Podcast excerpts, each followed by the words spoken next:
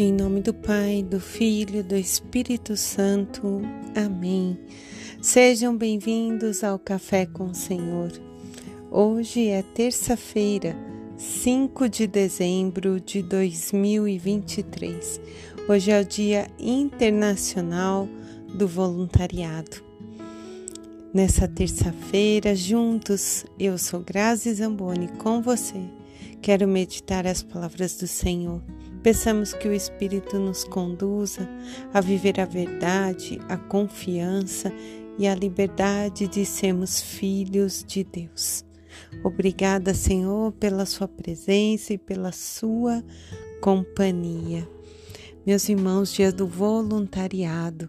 Voluntariado é um chamado, né, para nós nos despojarmos, nos entregarmos e fazer algo pelo próximo.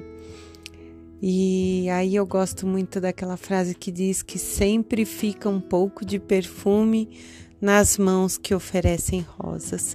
E ser voluntário existem mil maneiras de ser. Começamos sempre pela oração, porque já diz é, Madre Teresa dizia, né, que se não fomos capazes de ficar em adoração e em oração diante do Senhor, de que adianta ir às ruas? Então, que o nosso coração se coloque sempre em oração e diante daquela intimidade com o Senhor. Ele suscite em nós a ação que deve se estender, que é a soma do orar e do fazer, através do nosso voluntariado, doando nossos dons, nossos talentos para a messe do Senhor. E hoje o profeta Isaías, no capítulo 11, versículos do 1 ao 10, o profeta fala do novo Davi.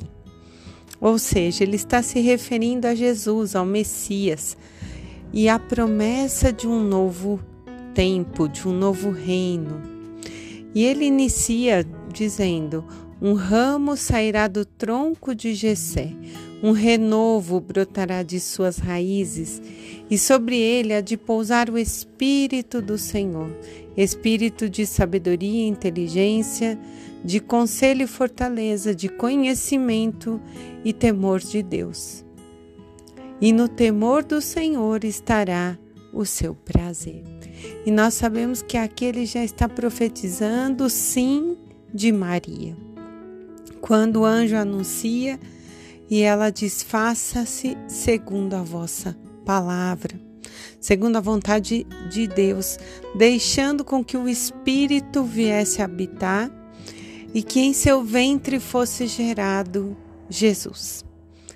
E a partir daí ele se fazer presente entre nós, nascer como nós nascemos, simples, viver toda a humanidade e ele nasce numa família pobre para que ele experimente todas as dificuldades. Então, um rei que nasce na pobreza, que tem dificuldades, que não que tem que dormir muitas vezes ao relento, que desde pequeno Maria passa por grandes provações. Mas a promessa dessa palavra, ela vai além do anúncio. Aí ele vai dizer que ele não julgará segundo o que os olhos veem, e nem conforme os ouvidos ouvem. Julgará os pobres com justiça, em favor dos humildes. E aí ele explica que nesse novo tempo o lobo habitará entre cordeiro, o leopardo deitará entre os cabritos, o bezerro e o leão vão pastar juntos a ursa e a vaca também pastarão juntos, suas crias ficarão deitadas lado a lado. O leão e o boi vão comer palha. E assim ele segue mostrando que nesse novo tempo tudo será de muita paz. E ele conclui essa profecia no último versículo dizendo: Ninguém fará mal, ninguém matará, em todo o Monte Santo, pois a terra estará cheia do conhecimento do Senhor, como as águas recorrem ao mar. Nós sabemos o quão grande são os oceanos. E é dessa maneira que Ele quer que nós possamos imaginar essa visão, um grande rio de misericórdia que se estende sobre nós, mostrando que a paz vai reinar. Isso não é um sonho, não é uma ilusão, é uma verdade professada. E o salmista, no Salmo 71, vai dizer: Nos seus dias a justiça florirá, a paz haverá em abundância e para sempre. Meus irmãos, por mais difícil, por mais estreito que seja o caminho, por mais lutas que nós possamos ter, como Jesus teve, como Maria teve, porque para ela ter o próprio Jesus, ela e José tiveram muita dificuldade. Não conseguiram uma simples pensão para ficar. Então nós temos também as nossas lutas, mas a própria palavra vai dizer também que Deus cuida dos pássaros e Ele sabe das nossas necessidades. Façamos a nossa parte, né? Ore e labore, ore e trabalhe pelos objetivos, por aquilo que você sonha, mantenha os pés no chão e no céu, e com certeza tudo nos será acrescentado, o necessário, o essencial para nossas vidas. E dessa maneira, vivendo nesse caminho estreito, vamos caminhando para um dia viver a plenitude dessa vida nova que nos é prometido desde o Antigo Testamento e que se conclui nas ações de Jesus. E aí Lucas traz para nós hoje no seu Evangelho, capítulo 10, versículos do 21 ao 24. Jesus exultou de alegria no espírito e disse: Olha, Jesus estava alegre. Eu vos di, bendigo, ó Pai, Senhor do céu e da terra, porque essas coisas que escondestes aos sábios e entendidos, o Senhor revelastes às pessoas simples. Sim, Pai, porque assim foi do vosso agrado. E aí ele explica que Ninguém conhece o Pai senão o Filho, e nem o Filho senão o Pai. E aí ele volta-se, em particular, diz a palavra, para os discípulos e diz assim: Felizes os olhos que veem o que vós estão vendo. Pois eu digo que muitos profetas e reis quiseram ver o que estão vendo e não viram, quiseram ouvir e não ouviram.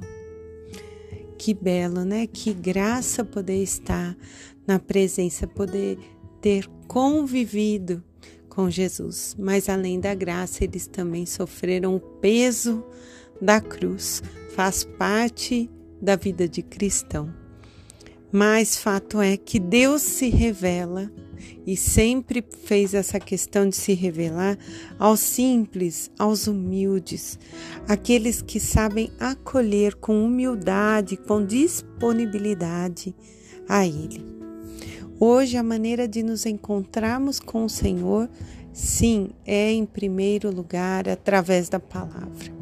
Nós vamos à celebração, mas se nós não tivermos uma intimidade com a palavra, tudo meio que fica no superficial.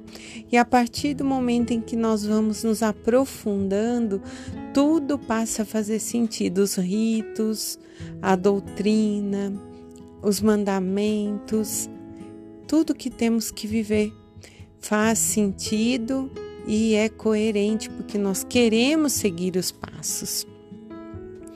E há sempre muitas coisas no nosso coração, com certeza, ainda mais nesse tempo agitado em que nos coloca ansiosos. Mas nós devemos trabalhar isso e descobrir o que realmente é essencial para nós.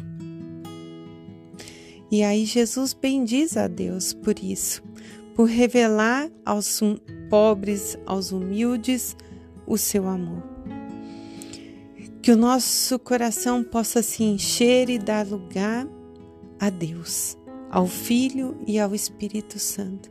E fica o convite de Jesus para que nós nos convertamos. Assim como os discípulos foram felizes, nós também somos, porque professamos essa fé como nós rezamos na oração do Credo. Que nós cremos nos ensinamentos de Jesus, na Sua palavra e na Santa Igreja que vem dos apóstolos. E se eu creio em tudo isso, ando em unidade e obediência, com certeza o meu coração vai trabalhando para que ele fique humilde, para que a cada vez mais ele se assemelhe ao de Jesus.